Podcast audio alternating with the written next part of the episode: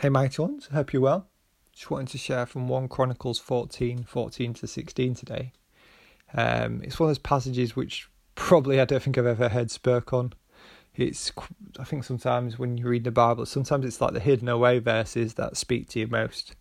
And this is definitely one of them. So 1 Chronicles in the Old Testament, Chronicles being one of the timelines of the kings of Israel um, and so in this passage here, you've got David being king and Israel. I think they've just been attacked by the Philistines. And either way, David is like weighing up how to respond to them. So the Philistines being the kind of common enemy of uh, the Israelites. It feels a bit like Tom and Jerry, really, is Philistines and um, Israel. Um, and yeah, so Goliath was a Philistine.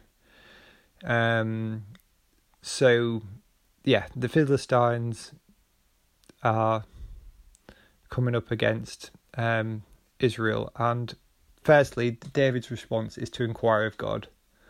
Um, top points there. and it said, God spoke to him, You shall not go up after them, turn away from them, and come to them across from the weeping trees. And what's interesting here is that like God still wants them him to attack them because they're threatening his people.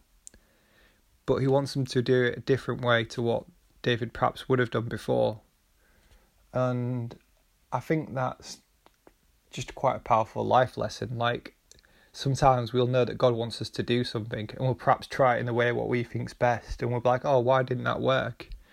Where actually it's that God wants us to do it um, a different way.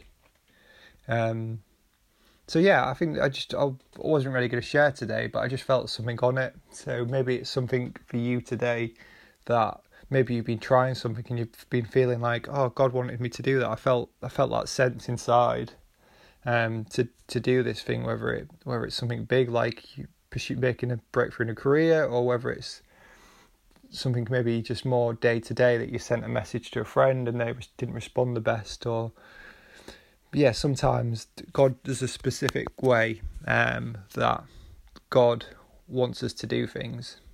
And yeah no surprise that it says later on in verse 16 that david did as god commanded and yeah they got victory. So yeah the challenge today is that we that we are firstly we inquire of God when battles come, but we also ask God like, how shall we do this? How shall I do this, God? And and and yeah, an encouragement there for if you've been struggling against something and trying to make something happen, maybe it's chance to go back to God and say, God, am I doing this the right way? So yeah, I just pray blessing on us all today. Just Lord, help us to hear your voice help us to hear not just what to do, but how to do it. Bless you all. Bye.